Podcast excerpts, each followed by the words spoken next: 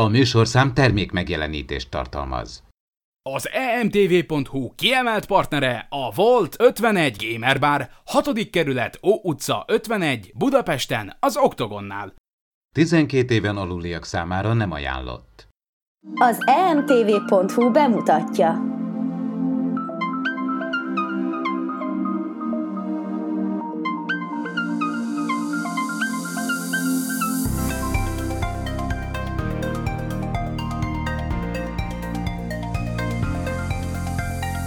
Ez itt a Parallaxis, az emtv.hu és az űrszekerek tudományos és fantasztikus podcastje. A fedélzeten Ádám, Csaba és Miklós. Sziasztok, ez itt a Parallaxis Podcast 9. adása, a mikrofonnál Horváth Ádám Tamás.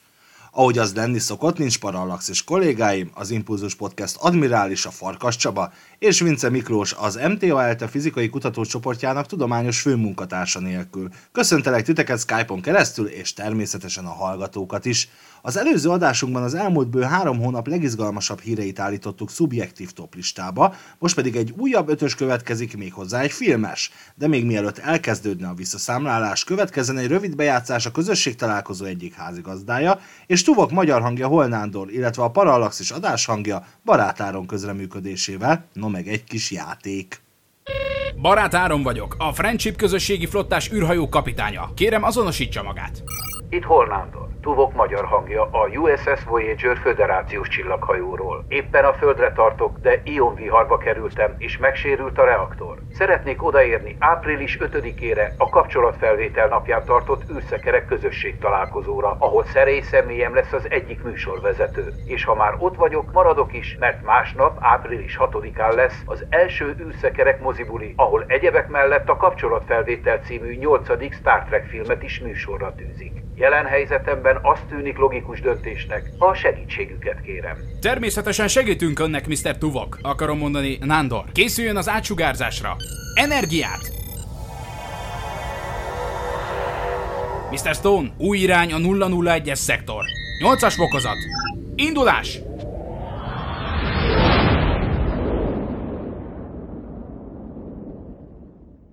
Április 5-én ünnepeljük tehát a vulkániak érkezésének mínusz 44. évfordulóját a Vault 51-ben az Oktogonnál, ahol ott leszünk mi is, és a Parallaxis kerekasztal körül beszélgetünk majd tovább az ingyenes űrszekerek közösség találkozón. Másnap, április 6-án, szombaton pedig a Pólus moziban délután fél hattól várunk mindenkit szeretettel, ahol este 8 órától levetítjük a Kapcsolatfelvétel című mozifilmet is. Utóbbira belépőt az a kapcsolatfelvétel napja.mtv.hu oldalon tudtok váltani, vagy most nyerni nálunk.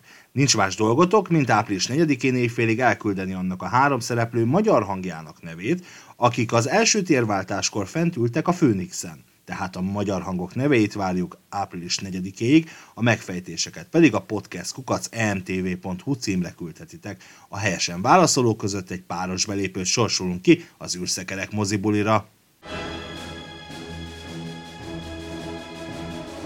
Április 5-én pénteken 15 és 21 óra között ismét űrszekerek közösség találkozó a Volt 51 Gamer Barban a 6. kerület Ó utca 51-ben az Oktogonnál, ahol welcome drinkkel, tortával, tombolával, cosplay versennyel, az űrszekerek közösségi flotta első küldetésével, valamint a Star Trek sorozatok és filmek magyar hangjaival, tudományos és fantasztikus kerekasztalokkal, illetve csillagbár kvízzel várunk. A műsorvezető Szórádi Erika és Tuvok magyar hangja Holnándor. A belépés ingyenes.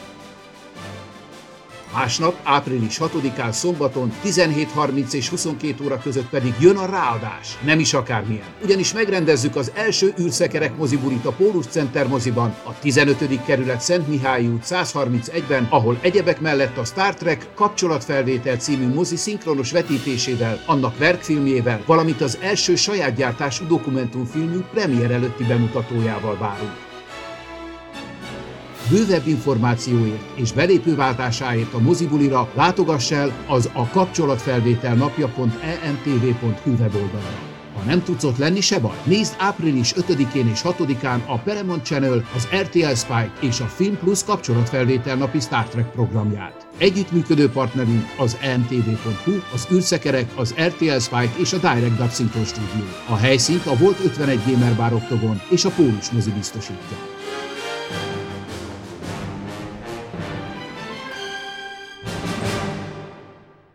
Figyelem! A műsorban spoilerek bukkanhatnak fel. Kezdődjön hát a toplista, a szó pedig Miklósé először elmondom, hogy miről is van szó. Tehát, hogy most olyan űrkutatási, űrhajózási témájú filmekről állítottunk össze egy listát, amik mondhatjuk, hogy valós történelmi eseményeken alapulnak, tehát olyan űrkorszakbeli fontos űrrepüléseket, vagy több űrrepülést, űrprogramokat dolgoznak föl, amelyek valóban megtörténtek. Most ezeket vizsgáljuk tök szubjektív szempontok alapján, ilyen szempont például a hitelesség, persze az is, hogy szórakoztató-e a film, de, de most nem a filmművészeti aspektusok fognak elsősorban dominálni. Nyilván, amihez mi értünk, az elsősorban az, hogy ennek vajon mennyi köze van a történelemhez. Tehát a történelmi hűség az mondjuk egy fontos szempont, de nem csak ez alapján raktuk sorba. Tehát e, egy ilyen lista fog következni, tehát még egyszer egy ötös lista, és persze hátulról előre felé fogunk haladni.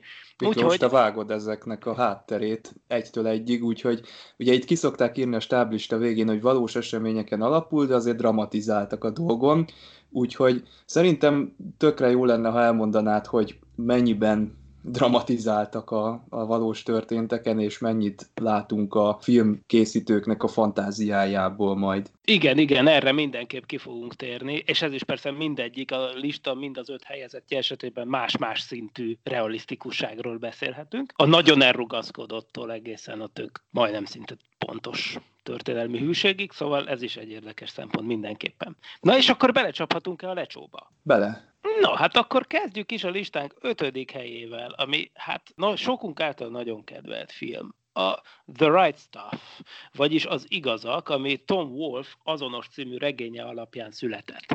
Ugye a regény, és egyébként a film is természetesen, lényegében a Mercury programot dolgozza föl, tehát az első amerikai emberes programot, hozzácsapva előzményként, vagy hát félig meddig talán, mint egy külön történetként, de hozzá van csapva nagyon helyesen az 1947-es hanghatár áttörése című buli. Ugye 47-ben volt az, amikor Chuck Yeager, amerikai berepülő pilóta, a későbbi Edwards légipátámaszpont, akkor még nem így hívták, fölött először X-1A repülőgéppel, kísérleti rakétarepülőgéppel áttörte a hanghatárt, és hát ugye ezen keresztül a film is és a könyv is bevezet minket. Tehát ezek tényleg első lépések. Valóban az űr ostromlásának az első lépéseit láthatjuk itt. Bizony, bizony. És mint mondtam, a könyvet talán 76-ban vagy 78-ban írta Tom Wolf. A film az viszont a 80-as években készült, mikor is Csaba. Én azt gondolom, hogy azt úgy időzítették, hogy John Glenn elnök választási kampányával essen egybe, ugyanis kevesen tudják, de John Glenn az első amerikai űrhajós egyébként az Egyesült Államok elnök jelölt jelöltje volt, tehát demokrata színekben elnök jelöltségét indult, és végül is a demokrata konvenció konvenció végül nem őt választotta meg az ominózus elnökválasztáson jelöltnek. Egyébként Ohio állam szenátora volt John Glenn, és neki az ő kampányidőszakában jött ki a film, ilyen módon 84-ben. Így van, így van. Tehát 84, ugye tudjuk, hogy 84-ben még Ronald Reagan nyert második kört, igaz? És tehát nem, nem is a demokrata jelölt nyert, de nem is John Glenn volt a demokrata jelölt, de már majdnem. Tehát majdnem John Glenn lett az Egyesült Államok demokrata párti jelöltje. És ennek megfelelően a film is úgy mutatja be John Glenn, mint a, a hét amerikai Mercury űrhajósnak tényleg a morális iránytűje tulajdonképpen Ed Harris játsza John Glenn, és egyébként a megboldogult Magyari Béla kiképző űrhajósunk, emlékszem jól, egy beszélgetés alkalmából, amit beszélgetünk ezekről a filmekről, és akkor méltatta nekem, hogy tök jó ez a film, mert hogy még úgy is néznek ki a karakterek, hogy például az Ed Harris az még tényleg hasonlít is. De ez egy vég, végestelen hosszúra nyújtott film, és hogy igazából... Több mint nagyon... három órás. Úgyhogy készüljön az, aki gyakran jár kísérni, hogy vagy több szünetet kell majd tartani a nézés közben. Igen. Egy kicsit, egy kicsit hatásvadász módon túl van tolva a film, annak ellenére, hogy elég jól követi egyébként a valós történeteket, tehát, hogy a, jól, jól megjelenik benne az űrhajósok kiválogatása során a tortúra, az, hogy mennyi minden beteg orvosi teszten kellett nekik keresztül esniük, aztán természetesen azért elég nagy adag artistic license van, tehát dramatizált eseményeket látunk, olyan, olyan eseményeket, amik baromira nem úgy történtek, csak hogy a cselekmény szálát megmutassák, ezért. Például, amikor az űrhajósok neki durálják magukat, és azt mondják, hogy na most már aztán szedjük össze magunkat, és akkor most már szóljunk oda a mérnököknek, hogy most aztán már kapjuk össze magunkat, mert hogy itt az ideje repülni, és akkor van egy ilyen jelenet, hogy a hét űrhajós gyorsan szépen felveszi az űrruháját, és oda masíroznak a mérnökökhöz. Na hát ilyen olyannyira nem volt. Egyetlen olyan alkalom a valóságban, ahol mind a hét Mercury űrhajóson egyszerre rajta volt az űrruha, az egyetlen egy közös fotózás volt az űrruha gyártó telepen, valamikor 1960-ban, és egyébként soha nem volt többé ilyen eset. Azért a filmben, mert hogy az jól néz ki, ott rengetegszer előfordul, hogy hét űrhajós úgy az gyönyörű ezüst színű Mercury űrruháikban egyszerre masíroznak, meg hát persze rengeteg apró pontatlanság van a filmen, tehát szeretjük, ezért került rá a listára, ami miatt mégis ötödik, az egy kicsit a túltolt hatásvadász ö, megjelenítés, ami nekem egy kicsit olyan, ami, ami a könyvben még pont zseniálisan el van találva, de a filmben már egy kicsit túl van tolva, és persze tudom, hogy az mindig egy gáz dolog, amikor egy fi- könyvet megfilmesítenek, akkor mindig ott vannak a huhogók, hogy ez nem olyan, mint a könyv.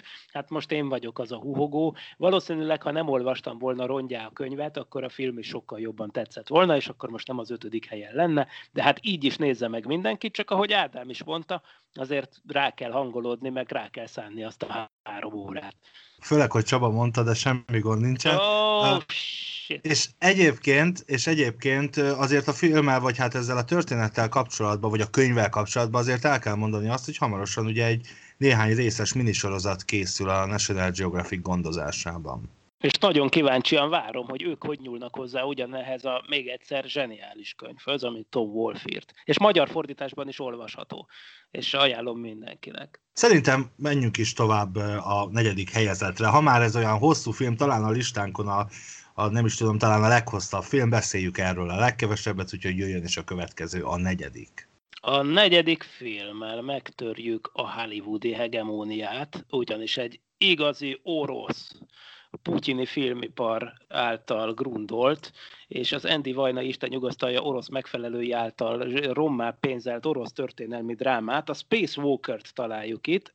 Az eredeti mint ez... címét ki se tudjuk ejteni. Én tehát... ki tudom, az az eredeti cím, hogy Vremia Pervich, ami azt jelenti oroszul, hogy az elsők ideje, utalva arra, hogy hát itt bizony az első űrséta történetéről van szó, és hát akkoriban még minden űrrepülés első volt a maga nemében, hiszen 1965-öt írunk, amikor ez a film játszódik, amikor is Alexei Leonov, Alexei Archipovics Leonov a Voszhot 2 fedélzetéről végrehajtotta az emberiség első űrsétáját. Akkoriban ennyi, annyit tudott erről a világ, leszámítva azt a néhány száz beavatottat a Szovjetunióban, hogy minden tökéletesen sikerült, és fantasztikus űrsétát történt. Egyébként formabontó módon az, az orosz tévé élőben adta az űrséta elejét. Tehát képzeljétek el, hogy, hogy, hogy ezért ez egy ritka dolog volt akkor. Tehát az orosz űr, űrkutatási program ugye nagy titoktartás közepette zajlott, és, és mégis azt, amikor Alexei Leonov a Zsilip kamrán először kilépett, hogy az emberiség első űrsétáját végrehajtsa, azt az orosz tévé elkezdte közvetíteni. Aztán egy idő után félbeszakították az adást, és beadták a Mozart Requiemet, és utána másfél napig keresztül nem volt semmi hír az űrrepülésről. Biztos el akartak titkolni valamit az oroszok. Hát volt mit, ezt most már pontosan tudjuk, hiszen amikor ledöltek a politikai falak, összeomlott a Szovjetunió, akkor azért azóta lehetett erről beszélni, és többek között maga Alexei Leonov is megírt írta a könyvében. Ráadásul Alexei Leonov ennek az egyébként remek filmnek a konzulense volt, úgyhogy a történeti hűség terén ez lényegesen jobban áll, mint az igazak, és a dramatizálás is pont olyan, hogy olyan események vannak a filmben, amiről azt mondod, hogy ez nem hiszed el, ez csak film lehet, de aztán utána olvasva kiderül, hogy ez így volt. Tehát elmondom röviden az egész történetet, pályára állt az űrhajó, Alexei Leonov kiszállt az űrsétára, de odakint egy tervezési hiba miatt az űrruha jobban fel elfúvódott a vákumban a kelleténél, ezért csak nagyon nehezen tudta magát visszagyömöszölni a, a zsilibbe, mégpedig másképp nem is sikerült neki az, csak úgy, hogy kinyitott egy szelepet, tehát el, elkezdte módszeresen kiengedni a levegőt az űrruhájából, hogy az összép húzódjon, mert másképp nem fért volna be. Aztán utána körülbelül újra kellett éleszteni szerencsétlent a fedélzeten, de ez, ez még nem minden, hanem ráadásul utána volt egy probléma, hogy oxigén túltermelésbe kezdett a rendszer, mert egy szenzorhiba miatt a rendszer úgy érzékelt, hogy folyamatosan szökik az űrhajóból a levegő, és ezért aztán telepumpálta oxigénnel az atmoszférát, ami egyrészt ugye rettentő veszélyes, hiszen égés veszély áll fönn, másrészt az űrhajósok gyakorlatilag oxigénmámorba kerültek, és gyakorlatilag majdnem elkábultak, sőt el is kábultak. Ezek után kiderült, hogy nem működik a visszatérő hajtómű, tehát az űrhajósok miután elhárították az oxigén túltermelést sikeresen, annak ellenére, hogy alig voltak maguknál, utána kiderült, hogy nem tud az űrhajó magától visszajönni, tehát a tör, űrkutatás történetében, az orosz űrprogram történetében legalábbis először kellett egy kézi visszatérést végrehajtani, ami majdnem jól sikerült, csak egy tervezési hiba miatt az űrhajónak rossz helyen volt a súlypontja, ezért aztán potom 2000 kilométerrel odébb szálltak le, ahol egyáltalán nem várták őket, a tajga közepén, mínusz 30 fokban, Perm régióban, ahol nem találták meg őket a keresőosztagok, és konkrétan ott üvöltöztek a farkasok, meg minden, és hát másfél napon keresztül ott voltak, és majdnem halálra fagytak, mire aztán véletlenül egy rádióamatőr befogta az ő SOS jeleiket, és megtalálták őket. Két nappal később nagyon nehezen oda tudtak férkőzni a sítalpas mentőosztagok, és végül elvitték őket Moszkvába. Na, Hú, szóval ez még elmondva is durva, és ebben semmi túlzás nincs. Tehát ez konkrétan az egyberiség történetének az egyik legbrutálisabban, hát a másfél napos űrrepülés, vagy nem, kézzel csak egy napos űrrepülés, plusz még az a két nap a tajgában, meg minden, vagy három nap, nem is tudom pontosan, hogy volt. Tehát ez aztán a legeseménydúsabb űrrepülés szerintem mindmáig. Kenter beverve az Apollo 13-at és a többi legendát, úgyhogy ilyen értelemben mindenképpen, már csak maga a sztori miatt is, és egyébként tök jó a CGI is, meg minden, tehát az oroszok azért oda tettek magukat, és a színészi munka is szerintem meglepően jó. Nem fest túl pozitív képet a Brezsnyev korszakról, tehát nem idealizálja túl a dolgokat, hanem igenis rámutat a nehézségekre, meg a szívásokra, meg a kapkodásra, meg hogy ebben szerelők haltak meg, szóval minden nagyon ott van, szerintem ez egy jó film, úgyhogy megérdemli a negyedik helyet. Bármi, ami az űrben történik, az filmre való, tehát annyira eseménydúsak ezek a dolgok, hogy egyszerűen adja magát a sztori, nem is kell mindig sokat dramatizálni a helyzeten, mert önmagából adódnak ezek az izgalmas szituk. Na meg az élet írja a legjobb forgatókönyveket mindig. De egyébként azért azt tegyük hozzá, hogy ettől függetlenül, hogy ez ilyen, hát finoman szólva bénás sikerült, azért ez egy óriási nagy bravúr volt. Abszolút, és ez a része is szépen megjelenik a filmben. Csak tényleg az a durva, hogy, hogy tényleg itt évtizedeken keresztül abban nőttünk fel, vagyis főleg a szüleink generációja abban nőtt fel, hogy ezek a repülések tökéletesen sikeresek voltak, mert hogyha te kinyitott például az 1980-ban íródott, vagy 81-ben kiadott űrhajózási lexikont, akkor abban azt fogod találni, hogy ez egy tökéletesen sikerült elején, amíg kb. addig, amíg ment az élő közvetítés, addig valóban az is volt.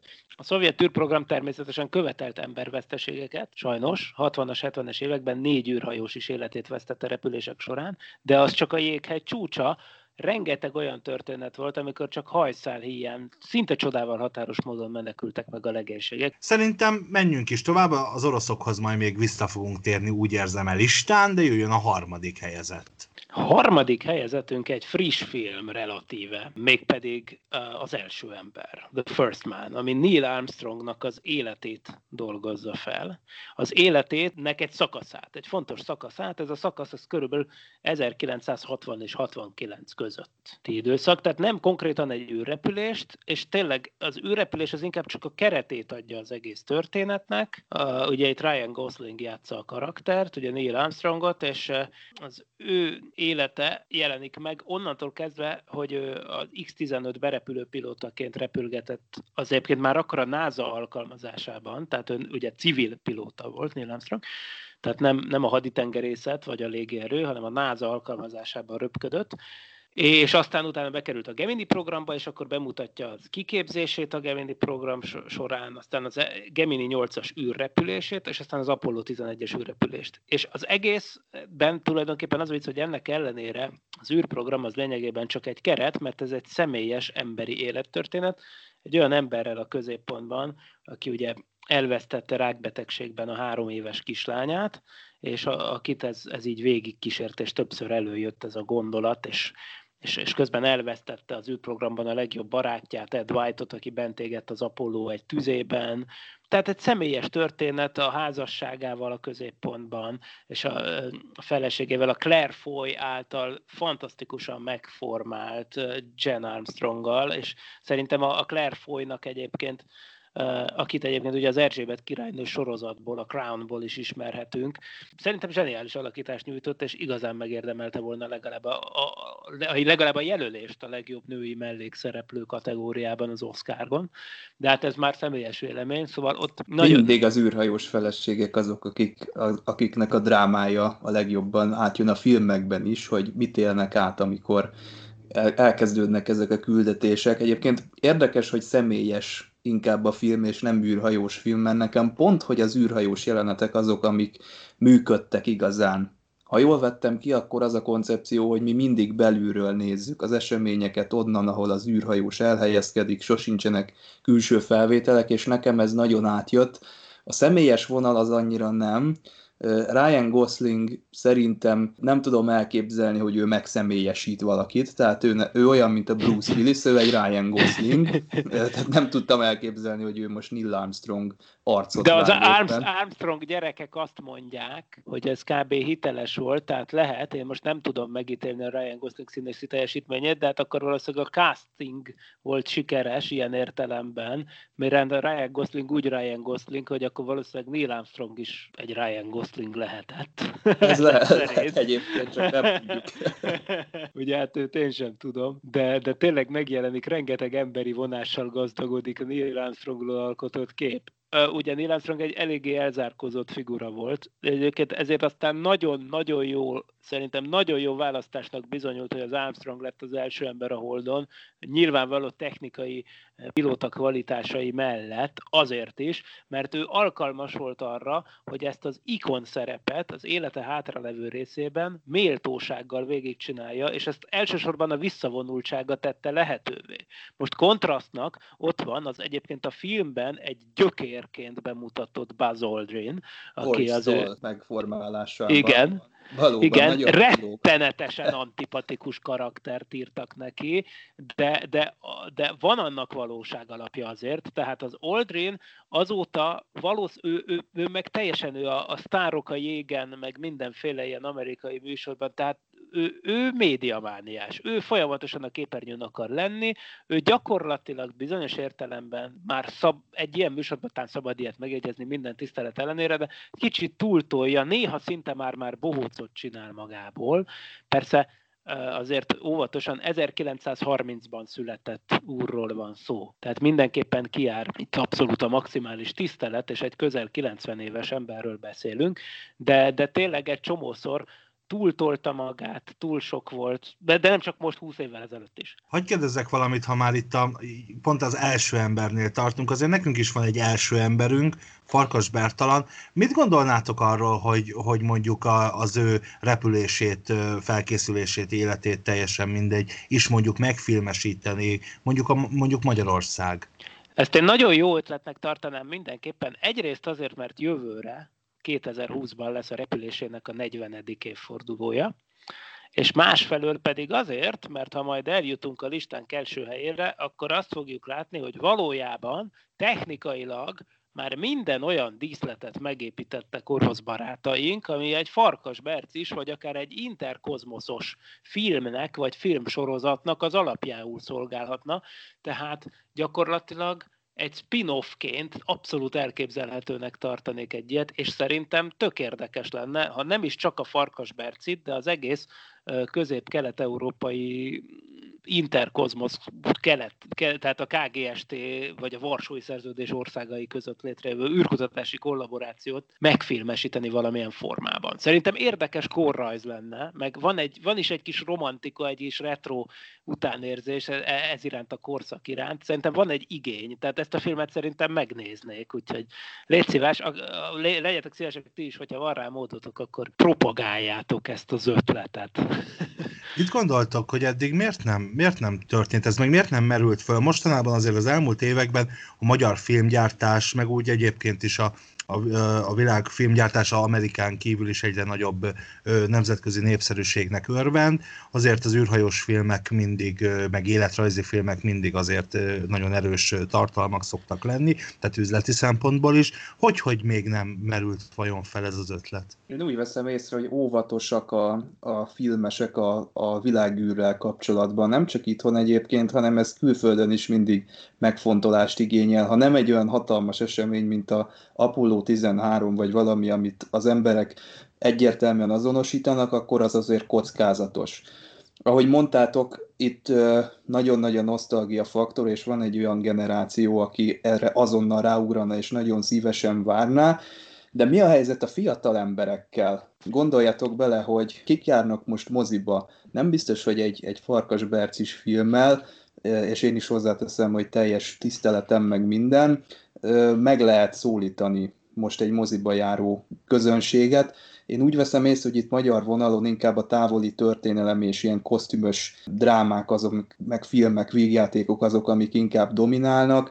Ez az űr téma, ez, ez teljesen kiaknázatlan, és az kifibe is nagyon, nagyon félve mennek belemenni. Azért valószínűleg itt a technikai szempont is közrejátszik, mert azért ezt nagyon könnyű úgy megcsinálni, hogy gagyi legyen. Azért tényleg, tehát az eddig felsorolt filmek azok, és amik most jönnek, azok is természetesen, azok kitűnőek abból a szempontból, hogy nagyon realisztikusan mutatják be az űrhajó belsejét, a súlytalanságot, ezt az egész hóbelevancot, de eh, hát azért lássuk be, hogy ezt azért nem triviális filmművészetileg megoldani. Kicsit visszakanyarodva egyébként az Armstrong filmhez, az első emberhez, azt nem tudom, észrevettétek a filmben, hogy kifejezetten, mintha direkt mocskosnak, meg lelakottnak ábrázolnák az űrhajókat. Igen, Ez nyilván egy rendezői koncepció, pontosan, mint a leharcolt Millennium Falcon. George Lucas például eh, kifejezetten arra hajtott, hogy olyan mocskosnak eh, építse meg a Millennium Falcont, ami ennek egyébként az Apollo űrhajók feltűntek a visszatérés után, hiszen a legénység abban lakott egy-két hétig, és hát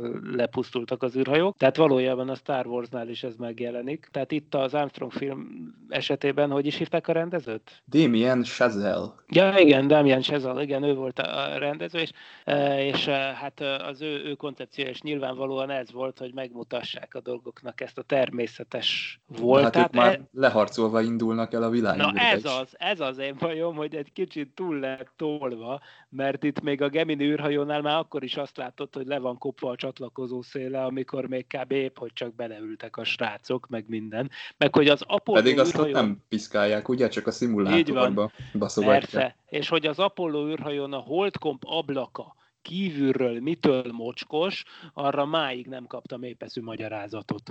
Na most a múltkor ugye mondtad, hogy te is jártál egy izraeli helyen, és azt akartam kérdezni akkor is, hogy ez tényleg úgy megy, hogy van egy makett, amin ott ilyen emberek körbeállnak, és a szakállukat simogatják, és ott gondolkodnak, és minden pont úgy meg van építve, mint odakint a világűrben, és közben úgy tartják a kapcsolatot? Hát annyira nem, én ilyet nem láttam. Ott most azt, azt hiszem a repülés szimulátorokra gondolsz. Hát Mert említetted, a... hogy valami makettet ott láttál a, a helyszínen. Hát Persze, hát Vagy az nem arra van, az csak ilyen esztétikai? Nem, nem az, hát ugye amikor az emberek építenek egy űreszközt, akkor több modell is készül. Az egyik valóban egy mérnöki másodpéldány. Ez nyilván minden esetben készül egy identikus földi replika, vagy több. Ez, ez fontos, például pont azért is nyilván, amikor problémákat kell a repülés közben megoldani, és tesztelni kell, akkor azt először letesztelik a másodpéldányon. De én voltam űr, űrhajó szimulátorokban is annak idején, amikor a NASA-nál voltam vendégségben, és, és ott volt lehetőségem egy szimulációban is részt venni, és én ültem annak idején a, hát a megboldogult ne, uh, Space Shuttle és te is szimulátorában. A, hát a, a dokkolást azt ezt hiszen elbénáztuk, de kellett volna. Hát jobb a szimulátorban dokkolni, mint ott meghúzni az oldalát, mint a valóságban, úgyhogy... Szóval igen, igen, egyébként a szimulátorok is, meg minden tök realisztikus. Nekem nagyon tetszett az a rész, amikor a Gemini 8 fölszáll a Gemini 8 a startját, a Titan 2 hordozórakéta hegyében, az tényleg, ahogy mondtad, belülről látjuk. Tényleg rezeg az egész, meg esik széjjel, meg minden. Az valószínűleg, valószínűleg realisztikus azok alapján, amit olvastam a Titan 2-ről, ami egyébként egy interkontinentális ballisztikus rakéta, csak éppen űrhajót szereltek a hegyében, és hát ennek megfelelő volt a repülési módja is. Szóval szerintem nagyon sok minden nagyon jól elkaptak az ilyen kis technikai részletekből. Tudom, hogy azt mondtuk nem műelemzés, de ha valaki nem tudja végignézni ezt a két órás filmet, legalább a holdra szállás részét nézze meg, mert az annyira nagyon jól sikerült zenével, megkomponált leszállással együtt, hogy szerintem az a csúcsa ezeknek a, ezeknek a valós űreseményeket feldolgozó filmeknek. Egyébként nem a Gemini 8 volt az a repülés, amikor, amikor olyan nagyon pörögni kezdtek a, a, az űrhajóban? De, de, és ezt nagyon jól bemutatja a film. Az a másik kedvenc jelenet, amikor elkezd forogni az űrhajó, és akkor annyira forog, hogy a centrifugális erő következtében látod, hogy a cuccok fölrepülnek a plafonra, meg az űrhajó falára, meg minden, és gyakorlatilag majdnem elájulnak Armstrongék. Ez is nagyon jól meg lett csinálva. De emlékeztek talán, hogy a film bemutatója környékén botrány volt abból, hogy az amerikai zászló kitűzését a Holdról, azt nem mutatja be a film, és akkor emiatt hazafiatlannak titulál, titulálták ezt a művet, és volt is belőle Ajjaj. patvar. Fúha, hát ez már ilyen politikai Hát bizony, dolog. tehát, igen, de ez nevetséges, tehát aki meg, megnézi, az látja, hogy itt ezért nagyon, nagyon rendben van minden, ilyen szempontból is, és egyáltalán, tehát egyáltalán nincs kisebbítve itt Amerika szerepe a dologban, és, és, és de mégis igyekeznek úgy bemutatni a dolgot, ami a holdsétát mutatja be, hogy ez az emberiség közös eredménye, és ez szerintem nagyon helyén való és szép. Egyébként egy ilyen Gemini 8-as forgás mondjuk egy szimulátorban az, az elég megterhelő, izgalmas lehet. Én a magam részéről legközelebb ilyenhez akkor jártam, mikor 90-es években ellátogattunk a Vidám Parkba, már a megboldogult Vidám Parkba, és ott fölültem az űrhajóra, vagy űrhajóba. Biztos ti is, meg a hallgatók is emlékeztek rá, de szerintem menjünk is tovább, ha már szóba jött az, hogy ha probléma van fönn, akkor ugye itt nem próbálják megoldani. Jön a második helyezettünk, szerintem nyugodtan mondhatom, hogy talán a, a, a mindannyiunk egyik kedvenc filmje ez. Bizony, és Igen. a hallgatók ebből talán ki is találhatták, hogy miről van szó. Ez az Apollo 13, természetesen Ron Howard filmje 1995-ből, ami konkrétan az a film, ami miatt én elkezdtem az űrkutatással, aztán csillagászattal, aztán fizikával foglalkozni, tehát amikor én 11 éves koromban apukámmal elmentem megnézni ezt a filmet a moziban, annak rengeteget köszönhetek, és aztán általános iskolás koromban volt egy osztálytársam, aki aztán videón is megszerezte nekem, tippelhettek, hogy ki volt az, de az Ádám volt, bár talán ilyen kulisszatitkokat nem illik elárulni egy ilyen profi műsorban, de a lényeg az, hogy rongyosra néztem, és hát talán azt hiszem, hogy még az is lehet, hogy végig tudnám mondani fejből. Azt hiszem állíthatom, hogy talán az etalon film, amikor az űrkutatási mozifilmekről beszélünk. Tehát Ezt most azért mondjuk egyébként, mert ez tényleg nosztalgikus emlékeket idéz, vagy összehasonlítva ezekkel a filmekkel, tényleg kiérdemli, hogy ezt Én mondjuk. szerintem tényleg kiérdemli technikailag is egyrészt. Tehát képzeljétek el, hogy, hogy ezt a filmet ugye úgy forgatták, hogy egy az egyben mér léptékű replikákat építettek az űrhajóból, azt betették NASA KC-135-ös uh, Vomit Comet becenevű repülőgépet a súlytalanságra edzik, parabola repüléseken, beletették a színészeket, tehát igazi léptékű, realisztikus űrhajó modelleket fölvittek igazi súlytalanságba, és ott forgattak egy filmet. Ugye nem véletlen, hogy többnyire nem találtok az űrhajós jeleneteknél 20 másodpercnél hosszabb snittet. Ennek az az egyszerű oka, hogy ilyen súlytalansági parabola repüléseken ennél hosszabb snittet nem lehet csinálni, mert 20 másodpercig lehet súlytalanságot előidézni kb. egy ilyen szabadon eső zuhanó repülőgépen. Én nem is tudtam, hogy azt, az- én azt hittem, hogy azért úgy, mint ahogy általában az űrös filmeken szokás, különböző hevederekkel föl vannak csatolva. Valóban súlytalanságban forgatták ezeket a jeleneteket, óriási. Nem is tudtam. díszletet csináltak. Voltak olyan jelenetek, amiknél a heveres, hevederes megoldást csináltak, amikor nem volt szükséges, nem volt benne olyan nagy mozgás, vagy bukfencezés a levegőben, akkor persze ők is azt csinálták, de a jelenetek többsége az valóban a parabola repüléseken készült, valódi súlytalanságban. Hogy kérdezzem meg nektek, mi a kedvenc jelenetetek ebben a filmben? Hát én nekem nem csak a filmben, hanem én először a könyvet olvastam el, bár már a film után volt, de Jim Lovell nyilván ezt még a, a film előtt írta, hiszen ez alapján készült maga a mű, de én a könyvet azt már úgy kaptam meg, hogy a Tom Hanks-es borítóval, tehát a könyv alapján készült, film alapján készült könyvet olvastam én, de ez természetesen Jim Lovell eredeti regénye volt, és ott van egy nagyon emlékezetes jelenet, ami talán a könyvbe többször is visszatér, a filmbe csak egyszer, amikor ugye elmeséli, hogy hogyan kell leszállnia tök sötétben mindenféle műszer nélkül az anyahajóra. Ez nekem annyira megmaradt, hogy mindig, amikor kellemetlen helyzetbe kerülök, akkor arra gondolok, hogy ez milyen kellemetlen helyzet, és örülök neki, hogy ahhoz képest én soha nem fogok tudni ilyen húzós szituációt átélni. Szóval nekem ez a kedvenc jelenetem. Igen, a filmben ez úgy jelenik meg, hogy ugye nézik a tévét az űrrepülés közben Marilyn Levelék, és akkor előre felvett interjú részleteket adnak be, amiket az akkor épp távol levő űrhajósokról még a repülés előtt fölvettek, és akkor ott a Tom Hanks, mint Jim Lovell elmeséli a sztorit. Tehát ez is nagyon intelligensen és jól volt adagolva, ugye, hiszen Lavelle, a Lost Moon című regénye, amit magyarul valóban Apollo 13 néven jelentettek meg, amiből a film is készült, az ugye sokkal több sztorit tartalmaz, mint magát a repülést, és ott is nem egy lineáris időkezelés van a könyvben, hanem egymást váltják az űrrepülésről szóló fejezetek, meg a visszaemlékező fejezetek, és, és tök intelligensen van megcsinálva a filmben, hogy ez itt-ott visszaköszön, például így,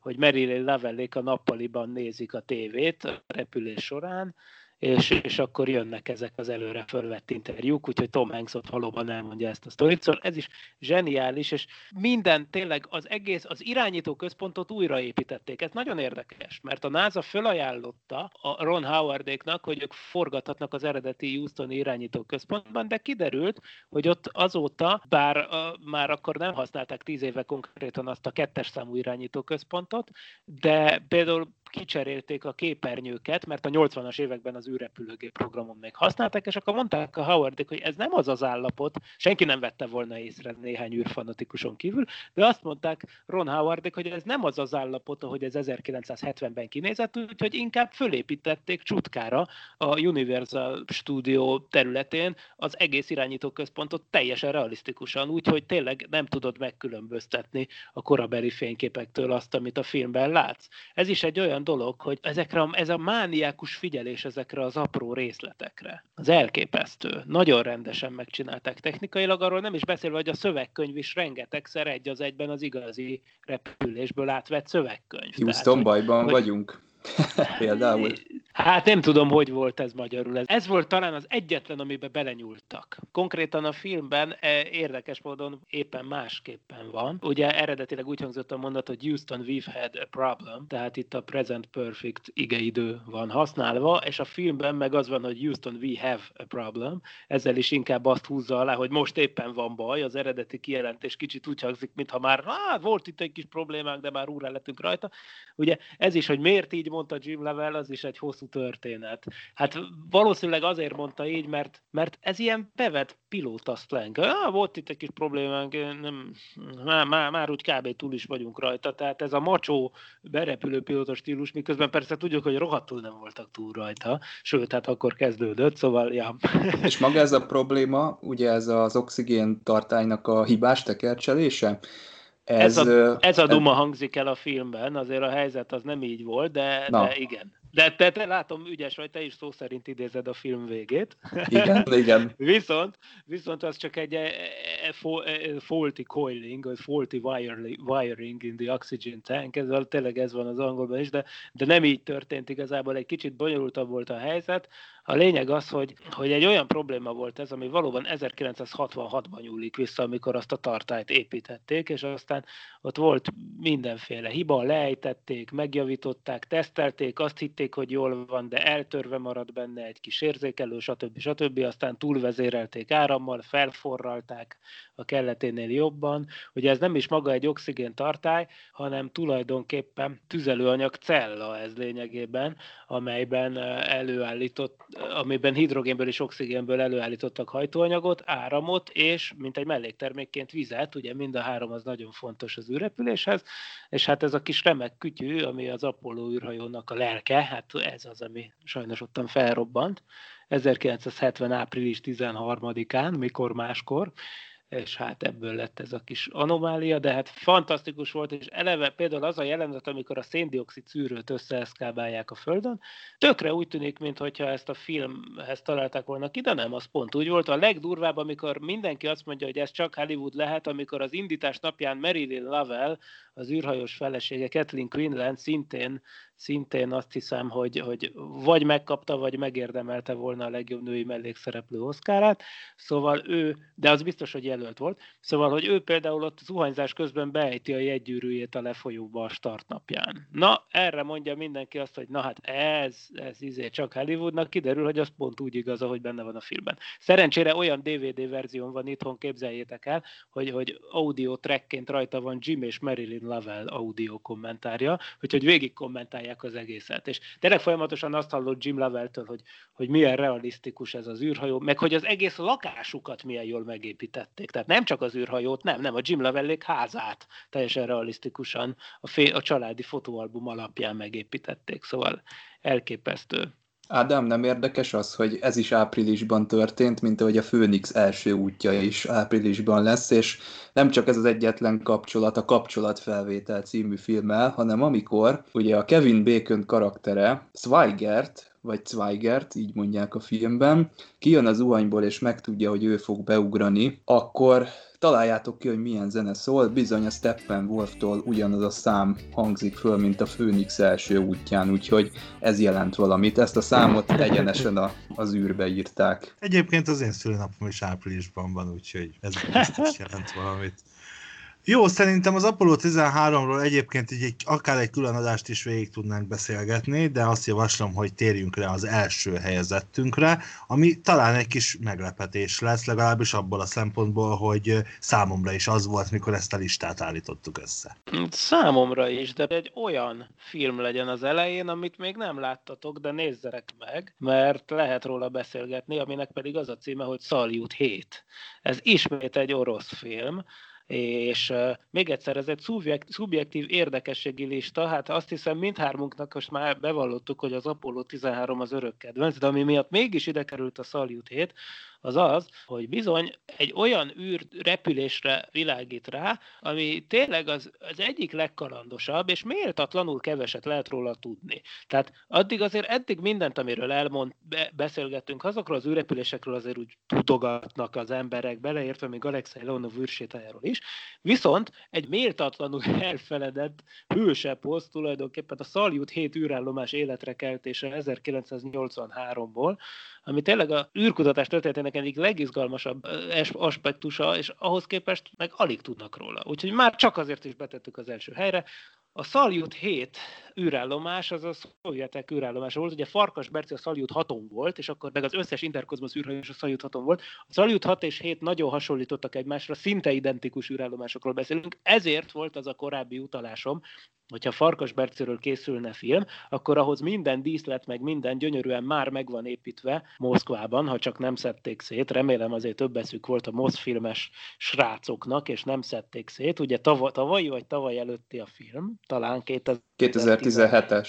7-es, igen és hát fantasztikusan megépítették a dolgot, miről van szó.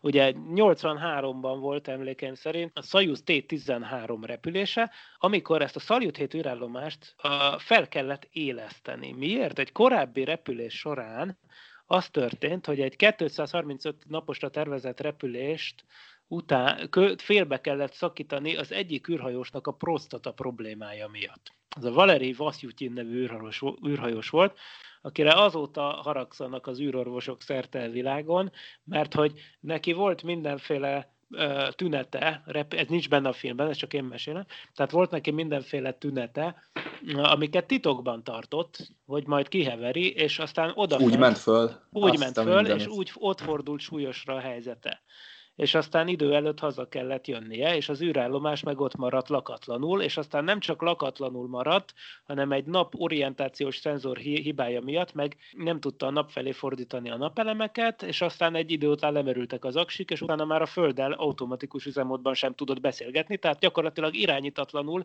és kommunikáció nélkül sodródott a lakatlan Szaljut 7 űrállomás, és akkor kellett megmenteni az egyébként Vladimir Bekov és Leonid Kizi műrhajósokból álló csapatnak az űrhajót, az űrállomást, a Szajuz T-13 fedélzetén indultak azzal a céllal, hogy összekapcsolódjanak a, a, hol, a halottan sodródó űrállomással ami szintén már önmagában az összekapcsolódás egy irányítatlan dologgal, az egy elég durva dolog, és főleg úgy, hogy az oroszoknak egyébként egy aktív kapcsolórendszerük van, vagy egy aktív megközelítő radarrendszerük van, tehát mind a két irányból rádiókommunikáció kell a sikeres dokkoláshoz, vagyis a távolságméréshez, hiszen a távolságmérés nélkül nem lehet egy összekapcsolódást levezényelni, és a távolságméréshez pedig természetesen a rádiójelek futási idejét használták. De hát, most ha itt nincs... kérdezném meg, hogy a filmben látható dokkolás, ami úgy így csettintésre megy, hogy gondol egyet a Fyodorov, és akkor na most én megcsinálom,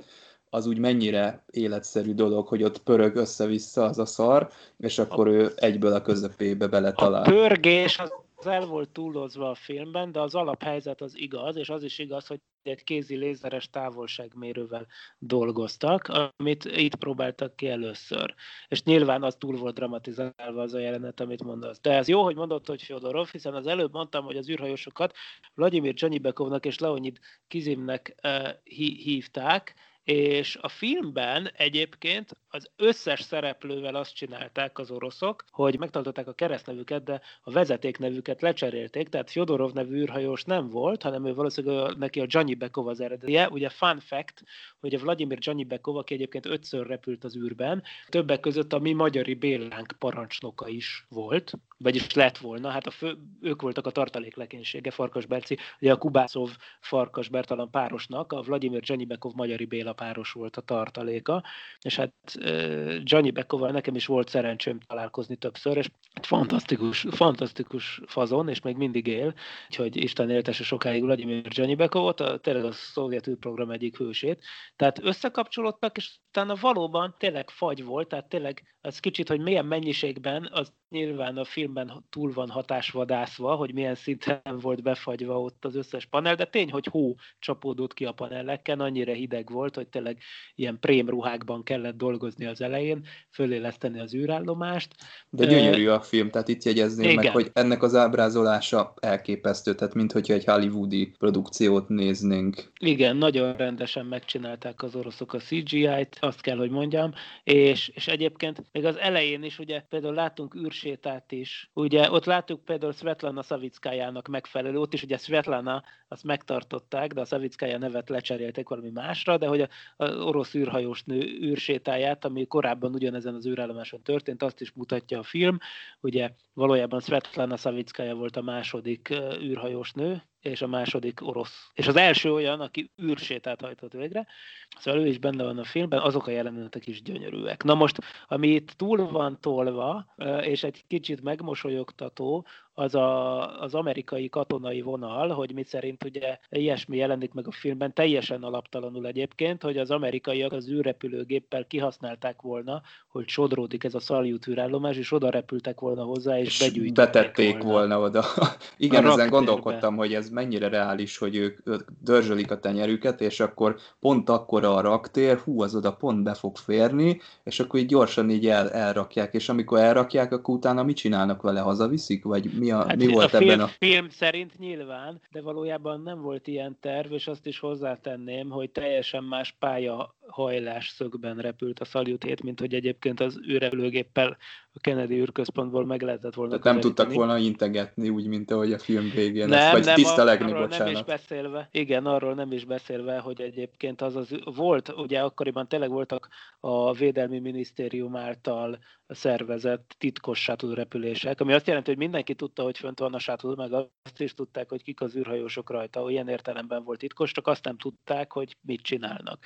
Tehát maga a kutatási program volt az, ami titkos katonai program volt. Nem egyszer, egyébként ez ilyen Hubble űrtávcső méretű és alakú katonai műholdak pályára állítását jelentette, és egyébként valóban annyi igaz, hogyha megnézitek a méreteket, akkor a napelem táblák nélkül a Salyut 7 űrállomás az valóban befért volna az űrrepülőgép rakterében. Az már egy kicsit idegesítő és béna, hogyha már ilyen rendesen megépítik az űrhajó modelleket, akkor például annak utána nézhettek volna, hogy az amerikai űrrepülőgép az nem tud úgy repülni az űrben e, másfél óránál hosszabb időt, hogy nincs nyitva a raktere. Tehát ott a filmben, amikor átintegetnek az amerikaiak, akkor jól emlékszem, hogy egy csukott rakterű amerikai űrrepülőgépet látunk.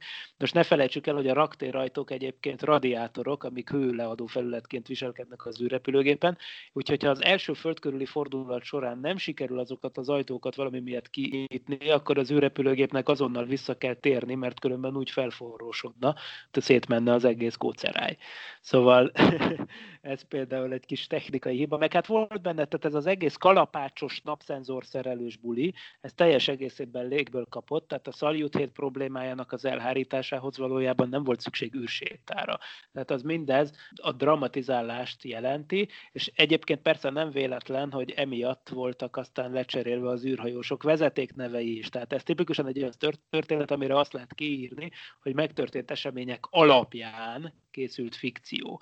Érdekes az IMDB a film rövid leírásában az űrhajósoknak, a kozmonautáknak az eredeti nevét jeleníti meg, tehát úgy, ahogy te mondtad, Viszont ugye a stáblistámban már a fiktív keresztnevekkel jelenik meg ez a, vagy vezetéknevekkel jelenik meg ez a dolog. Tehát azért benne van a, a, a valóságot is vállalja valamennyire, de, de azért teljesen nem. Amennyiben tudatos volt azért ilyen értelemben ennek a filmnek az elkészülte, annyiban azért az alkotók is jelezni akarták, hogy igen, ez egy történelmi ihletésű produkció, mint a Szulejmán, de hogy azért van, van benne bőven, hát ha nem is Hollywood, de hogy, de hogy mindenféle olyan szál, ami, ami a valóságban nem történt meg. Igen, de egy csomó minden meg ilyen, ilyen pici módon, tehát miközben a történetben ilyen rengeteg Hollywood-szerű elem van, de mégis ezek a kis apróságok azok realisztikusak. Például az egyik kedvenc jelenetem, amikor a repülésről hazatért űrhajós, az kinnál az erkélyen, és egyszer csak elengedi a kezéből a poharat, és a pohár az lepottyan, hiszen és egy volt hónapokig. nyávog, amikor ez megtörtént, mint a rajzfilmekben. Igen, ugye, mert hogy hónapokig fent voltak az űrhősök, és hozzászoktak a súlytalansághoz, és bizony ez, ez, ez, ez a hosszú távú űrrepülések után nagyon sok űrhős tényleg beszámol erről, konkrétan erről, hogy poharakat törnek össze, mert egyszerűen elejtik a dolgokat, mert hozzászoktak, hogy nem estek le. Úgyhogy, úgyhogy és, és vannak ezek az apróságok, és, és tényleg a, a 80-as évek beli irányítóközpontot és a Szaljut űrállomás belsejét, meg mindent tényleg olyan jól megépítettek díszletileg, hogy erre mondom, hogy ha ezek még megvannak, akkor ez egy spin-off sorozatért kiállt. Tehát itt, itt, itt térnék ismét vissza ahhoz, hogy a Farkas Bercis vagy egyéb interkozmoszos filmnek a leforgatásához ez ideális környezet lenne, úgyhogy tök jó lenne. Én már egy sorozatban gondolkodom amúgy, mert hogy nem csak az űrhajósokat kéne itt megmutatni, hanem a mérnökök meg a kutatók nem egyszer zseniális, óriási történeteik vannak egyébként. E, fantasztikus, óriási, jó pofa, tényleg izgalmas történetek e, arról, hogy, hogy hogyan jöttek létre ezek az űrep, űreszközök és űrrepülések, milyen nehézségek árán Szóval szerintem tök jó lenne egy ilyen. Úgyhogy tulajdonképpen ezt is jelezzük talán azzal, hogy a Szarjut egyet betettük a, az öt elejére. Ilyen Lower Decks sorozat. És hát igen, szóval ez lett az első. Még a második az Apollo 13, a harmadik az első ember, a negyedik a The Spacewalker, és az ötödik az Igazak, ezzel pedig véget ért toplistánk, de hamarosan személyesen is találkozhatunk április 5-én az ingyenes űrszekelek közösség találkozón a Volt 51-ben Budapesten az utca 51-ben az Oktogonnál, április 11-én pedig az eseményen készült beszélgetéssel jövünk itt a Parallaxis podcastben. Engem így most egy kis ideig nélkülöznetek kell, hiszen a műsorvezetők ezúttal Szórádi Erika, Csaba és Miklós lesznek.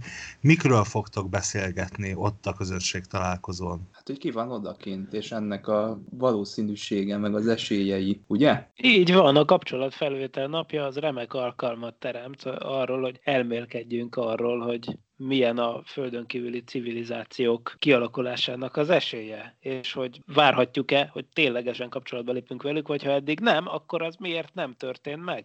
És hol van mindenki, ahogy ezt Fermi kérdezte, ez a Fermi paradoxon, 50-es években egy Los Alamosi menzán megkérdezte Teller Edét és a többieket, hogy, hogy ha tényleg mindenki tudna űrhajót építeni, és tényleg itt az a sok száz milliárd csillag a tejútrendszerben, akkor hol van az összes többi? Miért nincsenek itt? Hát, vagy itt vannak, vagy itt voltak. És mit mond erről a tudomány? Hát valami ilyesmit fogunk körbejárni terveink szerint. Így van, április 5-én tehát az ingyenes űrszekerek közösség találkozón a Vault 51-ben, avagy április 11-én itt a szokásos Parallaxis podcast epizódban.